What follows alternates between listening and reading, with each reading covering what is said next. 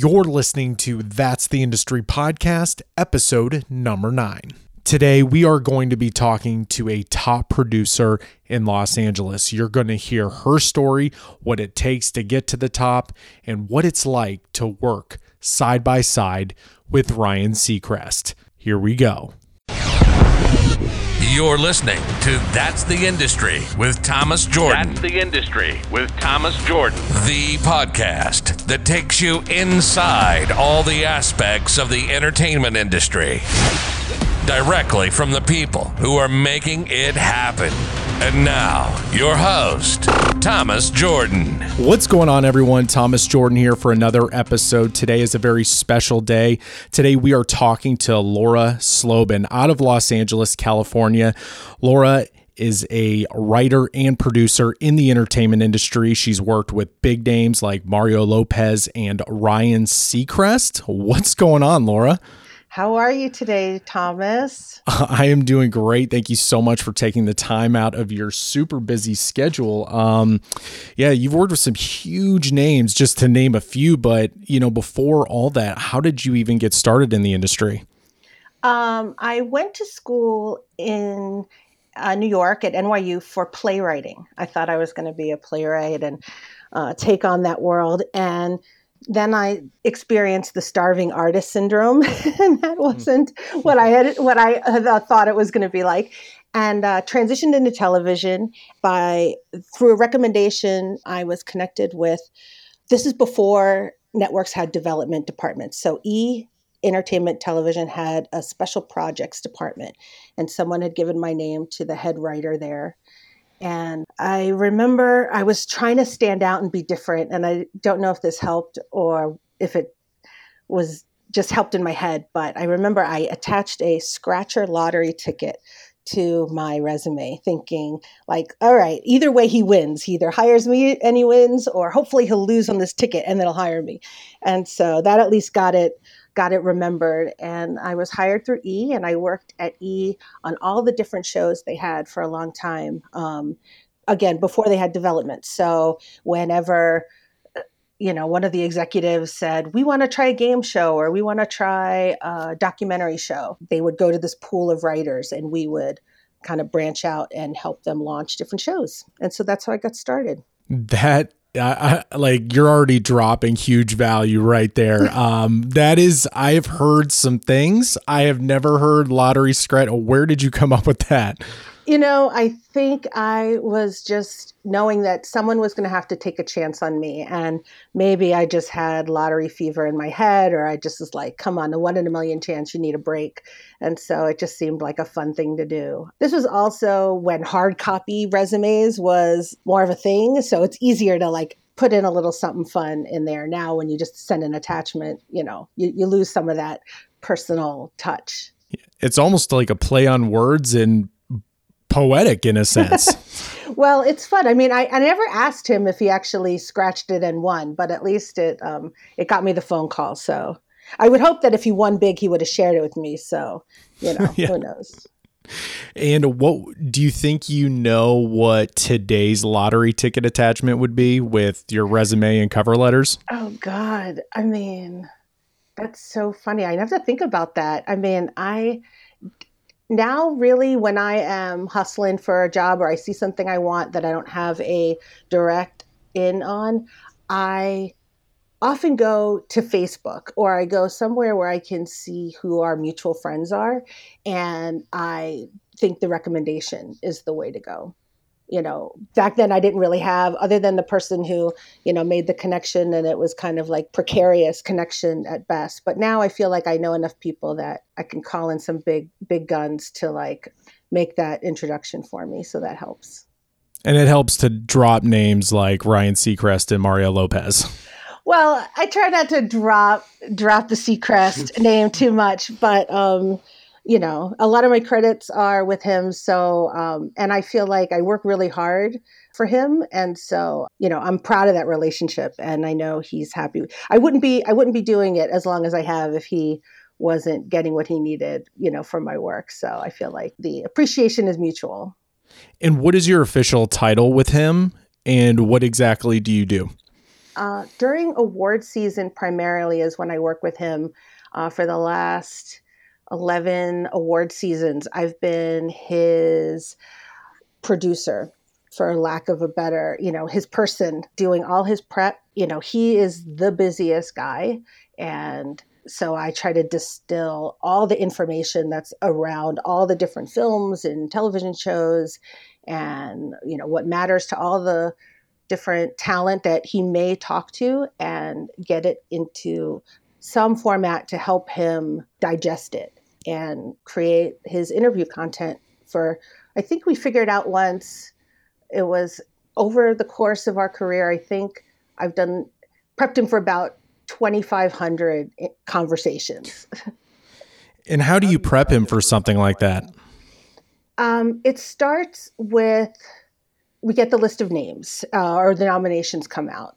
Uh, we just finished award season uh, 2020. And so when the nominations are announced, we find out who will probably be interviewed by Ryan as opposed to the other hosts on the carpet. And we just start digging in and we research the crap out of everybody. We look at, you know, Ryan has a lot of connections as it is through his other entities, whether it's, you know, if somebody maybe uh, has a connection through American Idol or his talk show live with Kelly and Ryan or his radio show. And so we, you know, research like, has he spoken to them in one of these venues? and we look at the making of the film and we go back to any past conversations that they've had with either Ryan or other reputable entities and just kind of keep distilling it down to what um, will make for a unique, uh, appropriate conversation in the time we'll have on the red carpet. And is it just you, or do you guys work with a team? Um, I am lucky enough now. Um, it, it, used to just be me, and it's a lot. And now I'm lucky to be able to bring one or two people on to kind of help with that process.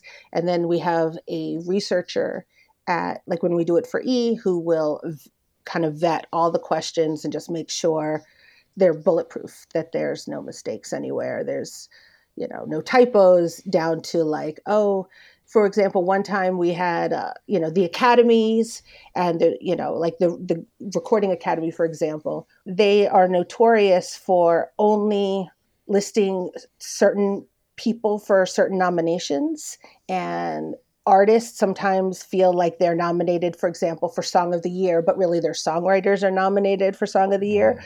so getting all those little details checked we do have a researcher who's vigilant about all of that so that really helps a lot.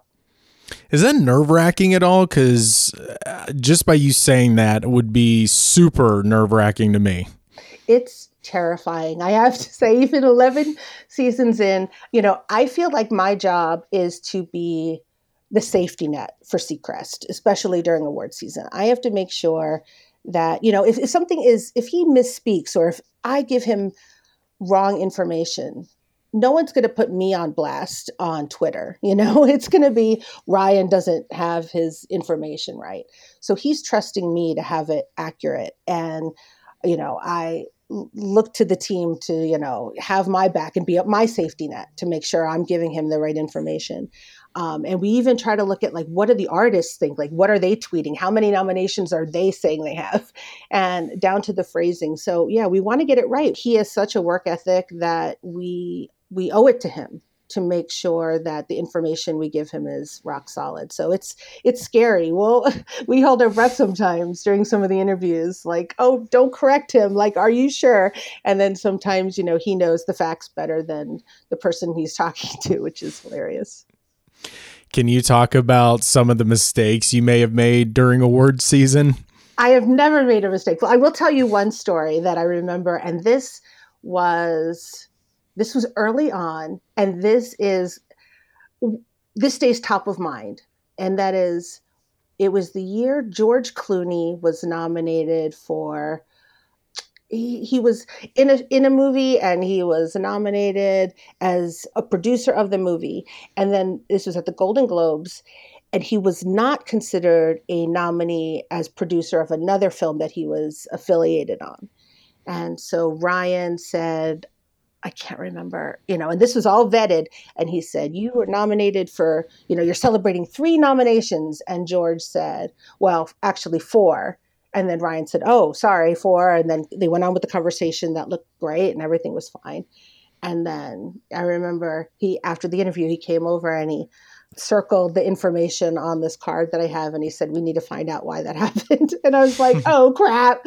And we looked and, you know, our information was right. George considered himself a nominee for Best Picture for this other film that he, you know, the, the, the way the, you know, Hollywood Foreign Press breaks it down, I guess they didn't see it that way. And so uh, but so now so since then we always think about like what what does the artist believe? What and then if there's any gray area we phrase things in a way that you know we don't we don't say numbers if we think like they're on a different page than we are and is he pretty cool about it is ryan pretty cool about like it, does it really just depend on the mistake that was made you know they're very honestly you know, God willing, I want to knock on some wood here. Um, we that was probably the most significant mistake ever since then, and that was. I want to say the movie was The Descendants, like it was a long time ago. That kind of set the bar for us about how seriously take it. He was very cool. And I feel like he gives you one, you know? It's like you could give him a set of like 400 pages of prep and he, he he's like a robot like he will find the one typo and you're like oh my god so we quadruple check everything since then and you know i remember he had a talk show um, in the early 2000s and i remember we would do postmortems after every show and it's not about the mistake it's about w- how you respond to the mistake and you know if you keep repeating the mistake then there's a problem but I, you know, I know not to repeat the mistake. So we stay buttoned up. And can you walk me through what it's like the day of award season?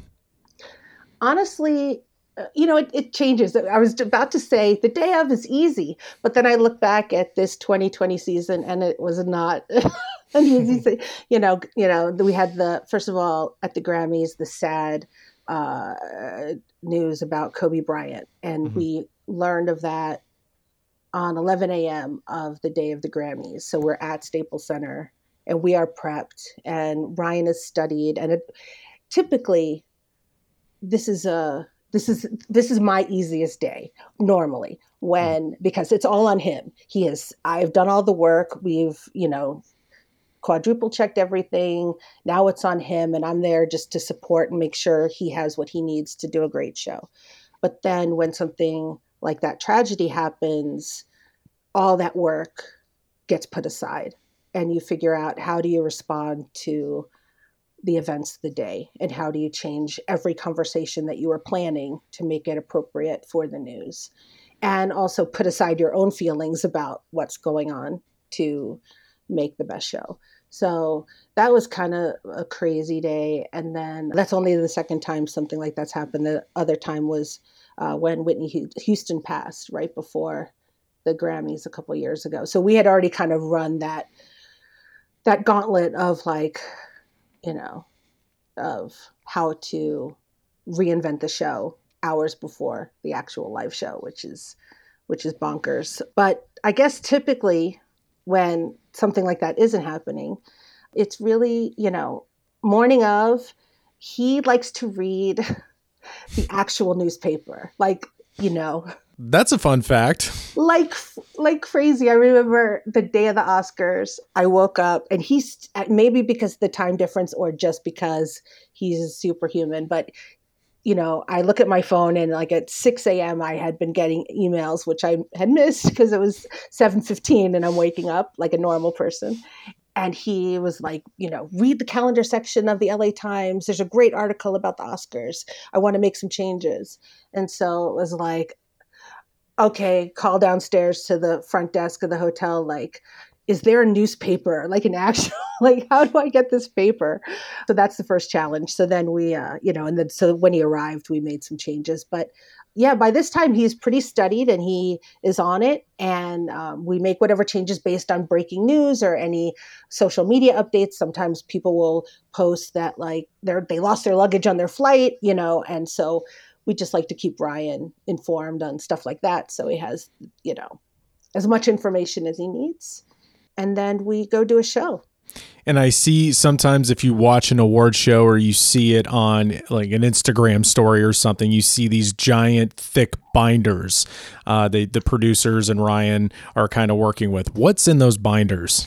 It's funny because Ryan, by the time of the show, Ryan is hands free. We have developed a system over the over the years where he doesn't want a card in his hand I make him these proprietary flashcards, which Thomas, maybe one day I'll I'll share with you. I'll show you how that. I, I, can't wait. I can't wait. you never know. You never know. Um, and so uh, you know, we start by you know he never sees the binder. He, you know, that's more for for us early on. But we will do our research. We'll work on some questions with some notes attached to like the back you know the uh, context of the questions and then he i usually present him with say early on i'll present him with say four or five questions and in a perfect world there'll be three that he likes uh, sometimes there are none that he, likes you know, there's sometimes he'll want more information and he'll mark discuss. And so we'll go back and and and you know, I'll explain kind of like more more context. And he's very um, particular of what, you know, how those conversations will go. And then we do these flashcards that we that he studies and he's got a photographic memory and he will absorb it all and make it his own and that's really becomes his safety net. So on show day, he's hands free. Um, he's got this uh, these flashcards that we kind of keep handy for study. But really, at the end of the day, when he's having a conversation, it's all him. That's just the, you know, the back the background in case he, you know, needs to rely on it. Does he officially like you're saying he does have a photographic memory? Like no joke. I think so. I mean, when we we when we study um, even the way he sits and the way his eyes are, are looking at the card, you know, I'll hold up uh, a face card of the person and their card, and it it is like looking at a, a, human computer, the way he is absorbing it all. And then he'll say, Got it next, got it next.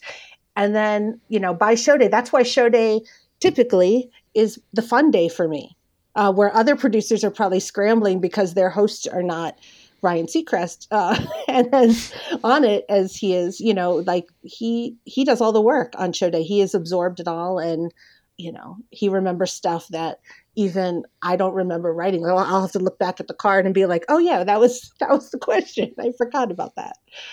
And you talked about creative differences like if you come up with a handful of questions and then you ask him and you guys go back and forth and you know you guys have done all this work how does it work when he comes at you and he's like, I don't, you know, I'm not feeling this? Do you take it personal or is it just kind of like, uh, or how does that work? You know, it's, I, I'm there to serve you know, at the pleasure of the president, which is, you know, he's I'm I'm there to make him feel good. I'm there to give him the content that he needs. So sometimes I feel like, oh man, this is a great question. This is hilarious. He should do this. But it's his experience. You know, I'm just there to support his experience there. So I have a thick skin and I'd rather him say directly, like, no, or give me something else. I guess the worst note is the hardest note is if he'll say, this feels generic. And then I feel embarrassed because I'm like, he, you know, he's right. I could have done better. So it's more it's not really about his criticism as much as my own the voices in my own head saying you know step it up. You know he deserves the absolute best for every person which gets hard when you have so much to prep for. And especially this past award season as you know was so compressed. For some mm-hmm. reason just the timing everything just felt like one show was like two weeks later there was another big show. Two weeks later there's another big show. So you know at 4 a.m you're like okay these will do. And for him it's never good enough. I mean I, that's wrong. It's not that it's never good enough but you have to he deserves the best that you can provide and so you can't just like give him your your second best questions because you're tired you know what i mean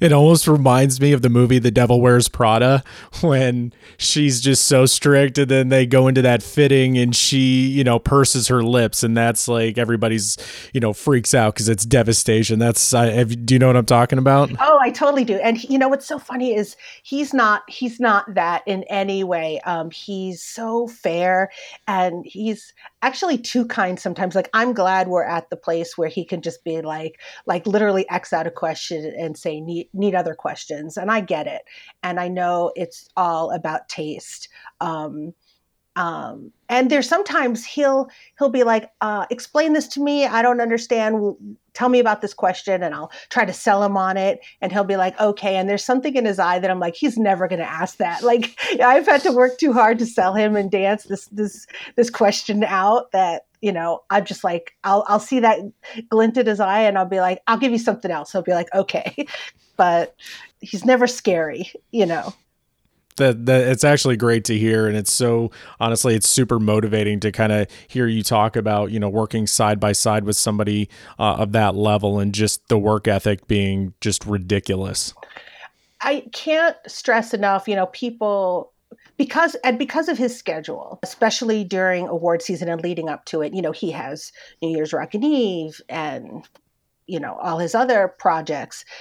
I'm working on Christmas. I'm working on New Year's Eve. You know, while he's hosting New Year's Rockin' Eve, it's like I'm trying to get his last bit of prep done so he can, you know, when the ball drops, he has stuff he can look at on his flight wherever he's off to, you know, for the one minute break that he's going to take. And it's so worth it because I've worked with other hosts over my career earlier on who don't care at the level that he cares. You know, and then they don't study, and then they misspeak, and then, you know, they throw their producers under the bus. And he's never done that. He owns it. And that's why I feel like I have to do what I can to help him prepare and set him up for success. Have you ever personally asked him how he does it? um, I see how he does it.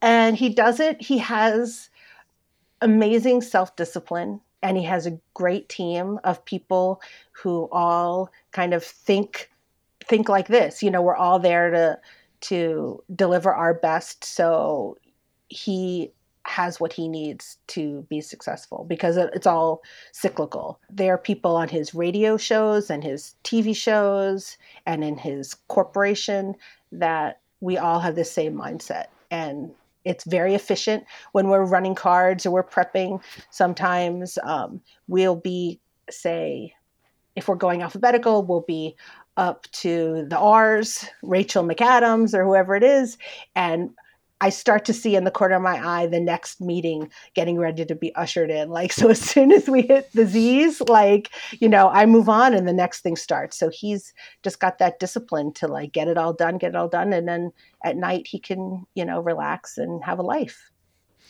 And I've heard team building is one of the hardest things to do in any industry. Does that apply to you guys as well?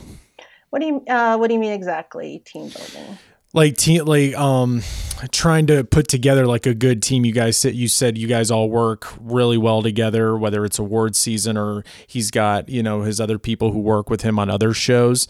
Um how it how important it is for everybody to kind of be on the same page and work really well together. I feel like especially on this team seacrest um, there's a woman named Belinda who is really his ultimate right hand, and I feel like she ha- has she's been with him since he was a radio DJ, you know, in the in the 90s I think. I don't even know. Like she's been kind of growing with him and she knows exactly what he wants and I feel like we all follow her example of trying to respect each other's work and incorporate it together and know how hard it is to do our part. Because it also affects each other you know if he's having a good a good morning and getting what he needs it's going to make my stuff go easier and more efficient because we're all respecting each other's time. And i feel like the people that are in the realm uh, now are are amazing and they all kind of work with that same mindset. So even though i'm not on the team with the radio people or his uh, talk show when i need something you know or if i'm doing prep uh, there are producers on that team that I can reach out to and say, "Oh, I heard you. You're doing an interview with Wolfgang Puck tomorrow. Can you send me the notes on that so I can make sure when he talks to Wolfgang Puck at the Oscars, I'm on the same page." And vice versa. You know, when we have great red carpet stuff, I'll send it to his social media people or his radio people so they have fodder for the next day. So I just think it's just respect for each other and all with the same mission in mind. And are you guys ever during award season? Are you guys ever in his ear as well? Um, he doesn't need anybody in his ear. You know, I'm there usually during award season. I'm sitting right there, and we have some fun. I have to say, I have more fun than he does. I think I laugh too loud sometimes. He'll be having a conversation, and I feel like by award show, it is like it is like his dinner party and these are all guests at his dinner party that's the way it feels to me like i feel like i'm part of this conversation that he's having with you know shawn mendes right there um, and sometimes i forget that I need to be quiet and not like laugh or comment back or whatever. Um, but he's he's a mensch. He'll, you know, he'll he'll look back at me if I have a response and kind of like make me feel included. And I guess the audience feels that too because that's why he's the king. You know, he's good at what he does. Has there ever been a moment when you've been working with him where you were just like so impressed by something he'd done? Every single day, honestly, no one can do. I would say recently the way he handled the Grammys and Kobe Bryant, that news, that nobody, I realized then, I mean, I'm, I'm always impressed by, you know, his work ethic and the amount of heart he puts into everything he does. But the way he handled that day to me was amazing. I know that he's gotten to know Kobe on a personal level over the years, and he was a fan. And it was really hard for him to, I think, be a host that day and to have conversations about anything else other than you know what he was feeling but he is such a pro and not only was he able to kind of like put his own you know emotional experience aside in that mm-hmm. regard but those tricky conversations where people wanted, you know, we asked people before they come up, do you want to talk about Kobe or not? Because there's some artists, honestly, especially some of the international artists that do, didn't know Kobe. And so, uh, you know, we wanted to make sure that if they had something to say, you know, that we created a forum for them. But he did this beautiful dance where he celebrated the artists and their achievements, but also welcomed the reality of what was happening, and then segue back to the regular content. I mean, it was it was really remarkable, and you know, it, it was.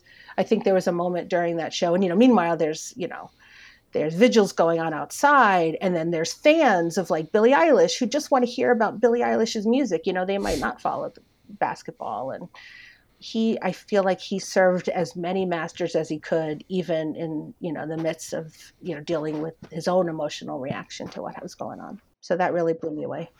And i know you've been in the industry a while and i feel like no matter what level you were at we are always learning. What did you learn that day? There was a moment when we were kind of figuring out how we were going to respond and how we were going to handle the show and there was a PA that was helping named Caroline, who was very sweet and young and an incredible worker. And she was really shook by the news. And I learned that I have a job too, just like Ryan has for like all the all of the viewers you know helping them through it it's like and also to like keep moving forward i kind of had to do that for the team. And so he set such a great example for me that when i saw that she was struggling it was like i was able to like okay here's we're going to have a talk about what you're feeling and now we're going to have to put it away because we have a job to do and kind of like finding my best way to help other people produce their best work during a time like that. And I feel like if mm-hmm. I didn't mm-hmm. have a leader like him, I probably it would have been more, you know, if he was taking out his anxiety and stress on on us, it would have trickled down, you know, but he set such a great example of trying to like process things that I process things better as a result, if that makes any sense. No, it does. And do you think when he projects it onto you, you project it onto others as well? Oh, absolutely. I mean, it would be so apparent if I wasn't aligned with him in the way that he operates. Like it would be I, don't even think it would work. You know, if he he's so disciplined and operates at such an efficient, creative, kind of also like heart filled level, like the way he does it. It's like he's all in.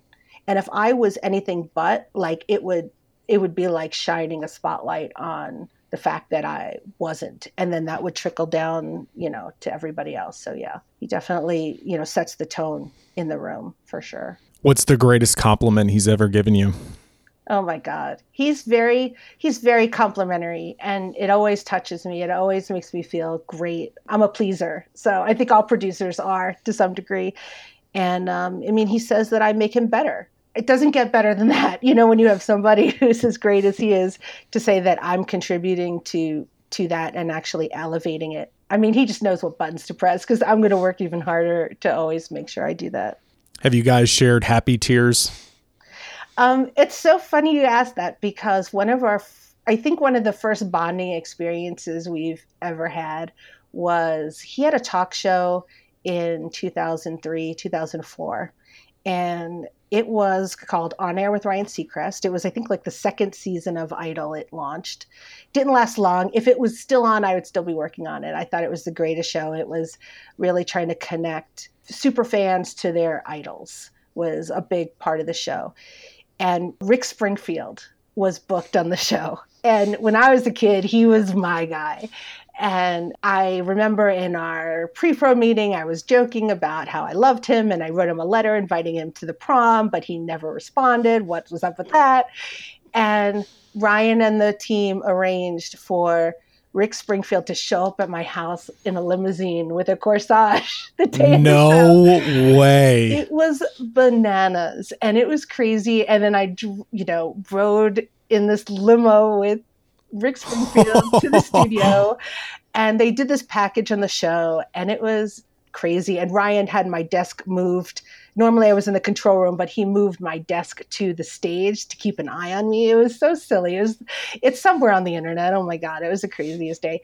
When we were, you know, and then he had me come out for a segment to talk, and I started getting emotional about what that meant to me, and he started getting emotional. He's he definitely like locks in with whatever you're feeling in a conversation and that i think bonded us for life. And i was like i will never forget that you created this moment for me and i'm going to do what i can to help you create great moments for the rest of your life you know? So yeah. that was the first happy tears that we shared and did Rick Springfield serenade you by any chance? Oh my God. Not only that, but here's the crazy part. This has nothing to do with adding value to the industry. This is just adding value to me. But after that show, Rick Springfield and I ha- started having a rapport where we would email each other. And once in a while, like I still will email Rick Springfield and he'll, you know, his team will hook me up for things. My daughter is an aspiring filmmaker and he'll give her permission to use his music in her student films um, that she could enter in festivals and all that. And it's definitely the gift that keeps on giving. And I still have to pinch myself sometimes to say, how how is this my life? But you know, it all it all stems from I think doing good work. If I, you know, if I was an idiot and not, you know, adding value to the job early on, I guess I wouldn't have been the one surprised that day. Do you ever take a step back and kind of look at your life and look at your career and just kind of reflect? I try to do that all the time, to tell you the truth. I will be producing content for uh, an iHeart radio concert or event and at Staples Center or the Forum or wherever we're, you know, on. And, and I'll be backstage or behind the stage and I'll look at the crowd and I try every show or any event to just take a minute and just appreciate that I'm contributing to this joyous moment. I'm not Taylor Swift. I'm not, you know, you know, I'm not doing the lighting that's on Taylor Swift or working the soundboard, but I'm helping in my own little way to help make a moment for some fan typically who's not in that house because they are going to watch this on the broadcast. And I feel really proud. And so I try to do that because I also don't want to leave and be like, whoa, what was that all about? You know, so every show I try to take a moment and just kind of pat myself on the back and congratulate myself for working so hard to get to where I am. I think you have to do that. I feel like a lot of people forget to do that or they just beat themselves up and that stuff, but it's better to, you know, work your ass off and then and deliver and then take a second to celebrate the hard work. With working hard and things like that, did you ever want to quit?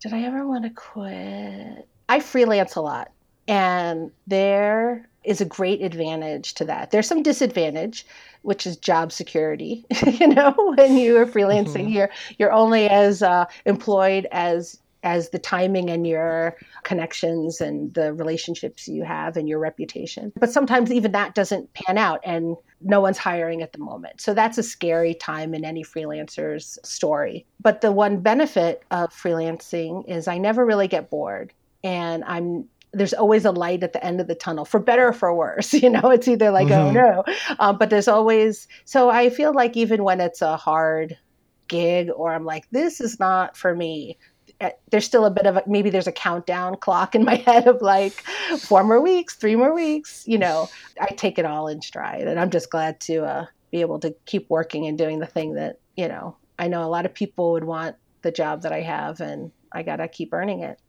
Yeah, that's why I asked because like even you as you know in the entertainment industry, not I mean, yeah, it sounds like you had a great start and like you just you just kept like everything just kept snowballing. Um and sometimes people's calling comes to them in the beginning, sometimes it call you know calls to them in the middle and it's just but even for me, I mean, on everybody's journey that I've talked to, we all, I feel like, hit some point where we just start questioning ourselves and, you know, wanting to tap out.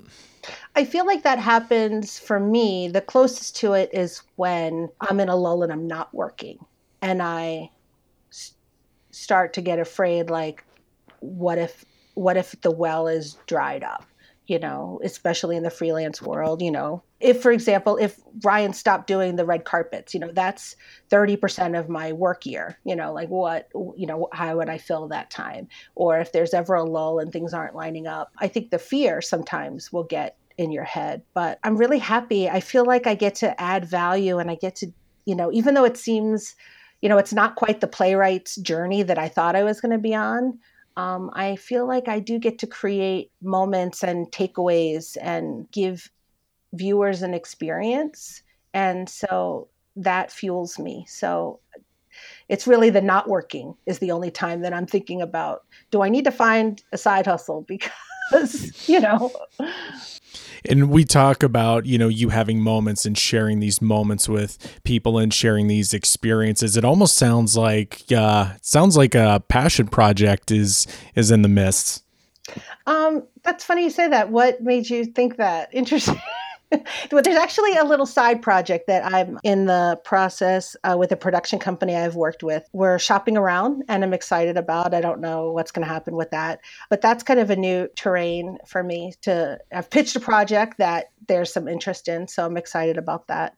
But really, you know, I'm really lucky. I like to work hard and I've fallen in with a lot of different producers and production companies that value that. And so I'm lucky and talent. I get to, you know, I get to keep learning and they're pretty demanding. So, Thomas, if I'm going to work for you, you're going to have to demand a lot. You're going to have to like, you know.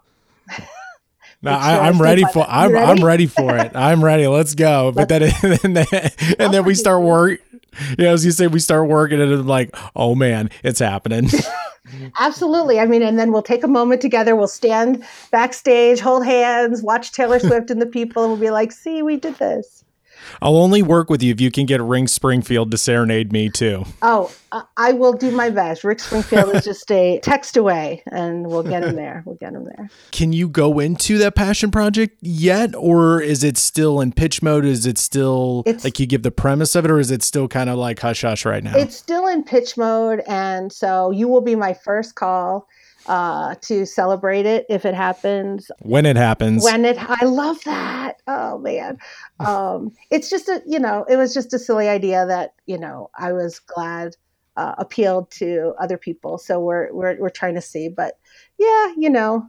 I don't think it's revolutionary as much as it's like, oh my God, I can't believe that hasn't happened yet. So I'm afraid to talk too much about it because someone might beat us to it. And so far, that hasn't happened and correct me if I'm wrong, but I feel like it's going to be big, even though I don't know what it is, because I feel like when we are super passionate about something, we kind of deflect it a little bit, like, oh, it's only this, or oh, it's only that. But I don't know. I, I, I kind of like, have a good feel. I kind of have a good feeling about it. Well, I like your I like your enthusiasm. I think at the end of the day, we just we just need to feel like we're contributing something positive, even if it's something lighthearted, that it is, you know, not adding to the ugly noise that's out there, but adding to the the joy that's out there. So if I can do that on any level, whether it is just making sure that, you know, my boss has a good conversation on camera or helping to create a show that hopefully people can watch and feel good about, you know, then then I've succeeded. And what's the pitch process like? I've heard a few different versions of it. I just I'm really curious to hear your version and what you've experienced so far. I'm still new at it. You know, this is it's like I said this is the first show that I've ever kind of like taken outside of just my head to actually run it by uh, uh, an executive at a company that I know and to say, hey, what do you think of this? And she said, you know, we're drawing up an agreement. Let's see what we can make happen.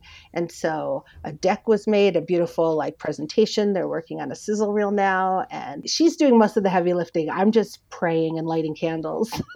but my my colleague Shannon is doing all the work, going to Realscreen and having conversations and I'm just like, how can I help? How can I help? How can I help? I unfortunately can't give a lot of insight onto that, but when and if it gets picked up, then I'll try to find out what steps I missed in the process. Is it hard to let go of creative control? It is not hard to let go of creative control, but it is hard to not try to help the process. I'm definitely I'm not good with waiting and I'm not good with things out of my hands. but so that part is is hard. You know, Ryan actually once told me this great quote from a guy named DeVon Franklin. If you don't know him, you should look him up. He said um, something like, "We are in control of two things: how we prepare for what might happen and how we respond to what just happened." That was like mind blowing to me because I like to control what is happening.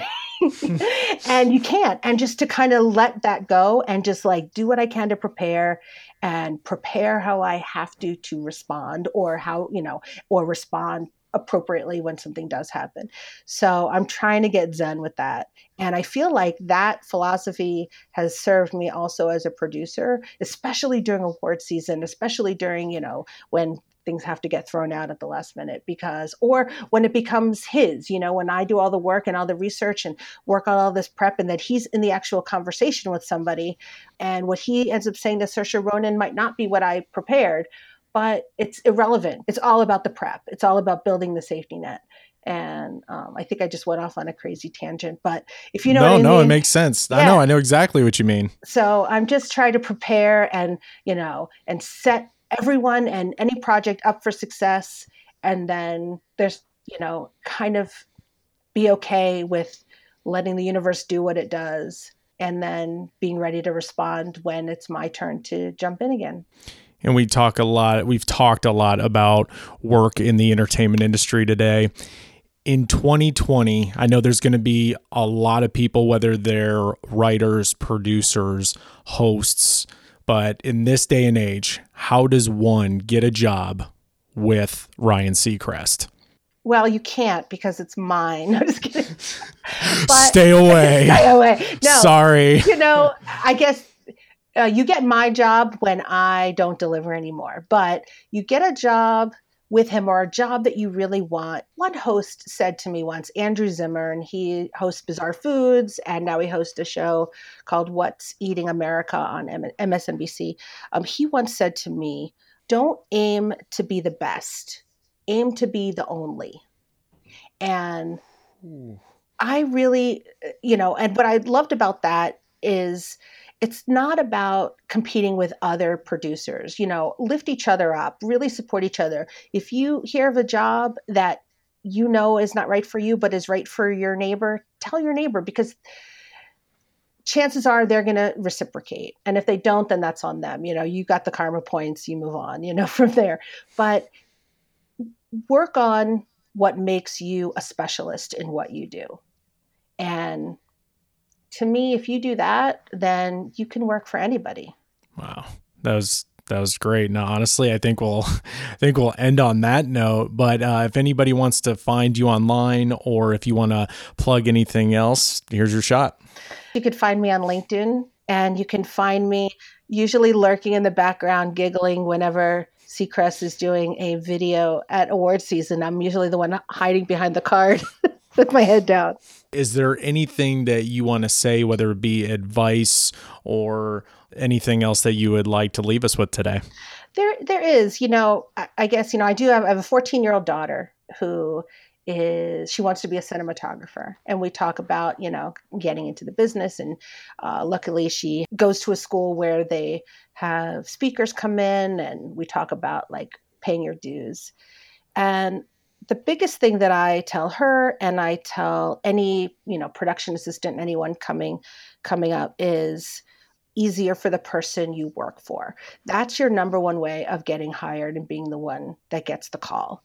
Because I feel like that with Seacrest, you know, like I am his safety net and the people that I call when I can get reinforcements, they're the ones that I trust to be my safety net. So keep your eyes open and be looking at what is being done and anticipate what needs to be done. And, you know, there was production assistant I once worked on. We were working on a very complicated stage show, and there were so many things to be buttoned down. And at the last minute, I realized, oh no, I didn't print the host cards because I was so busy focusing on these other 400 things. And I turned around and she had them in her hand. And I was like, you are going to be my first call whenever I have a role to fill because she f- filled in the blanks. So fill in the blanks for the people that you want to work for, and I guarantee they're going to call you back. God, that's that's some fire advice, and I'm glad you went into I'm glad you went into depth with it because sometimes I try to get a little bit well, not sometimes, all the times I try to get a little deeper than just keep working hard and things will work out. You know, I mean, that, it's almost that that's more surface level stuff, but uh, that was that was awesome. Yay. Well, I hmm. mean, you're great. And I think people are lucky to have podcasts like this to, if they take the time to listen and learn, they're just going to be better. So you are making people better. And hopefully they're people that, you know, you're going to keep encountering when you are in front of the camera and so you're doing a great service that hopefully will full circle and and make your life easier too. All right that does it for today's episode. Thank you so much for listening. I really do appreciate it and i would love your help. This podcast is brand new so i need all the help i can get. If you would just subscribe to the podcast leave a five star rating. I really really would appreciate it. And last but not least i got a little something for you for the last 10 years, I have been writing, shooting, producing, editing my own video to get my dream job as an entertainment reporter in Los Angeles, interviewing the stars. Now, that might not be your dream, but if you are in this industry and you are in this field, you are going to need to learn how to write, shoot, and edit, produce your own content. And now I want to personally train you on these skills so you can create your own journey and make money while doing so. So, what I want you to do now is log onto Facebook and request to be in my private Facebook group on camera professionals. Once again, it is called On Camera Professionals. But wait, Thomas, I really like your stuff. I really want to learn from you, but I don't want to be on camera. Don't worry, I got you covered. In this group, I'm going to be doing a live training, so that means live tips and tricks. I'm going to do giveaways, freebies, and I'm also going to do personalized training. So, once again, log on to Facebook and type in on camera professionals, and I'll see you there.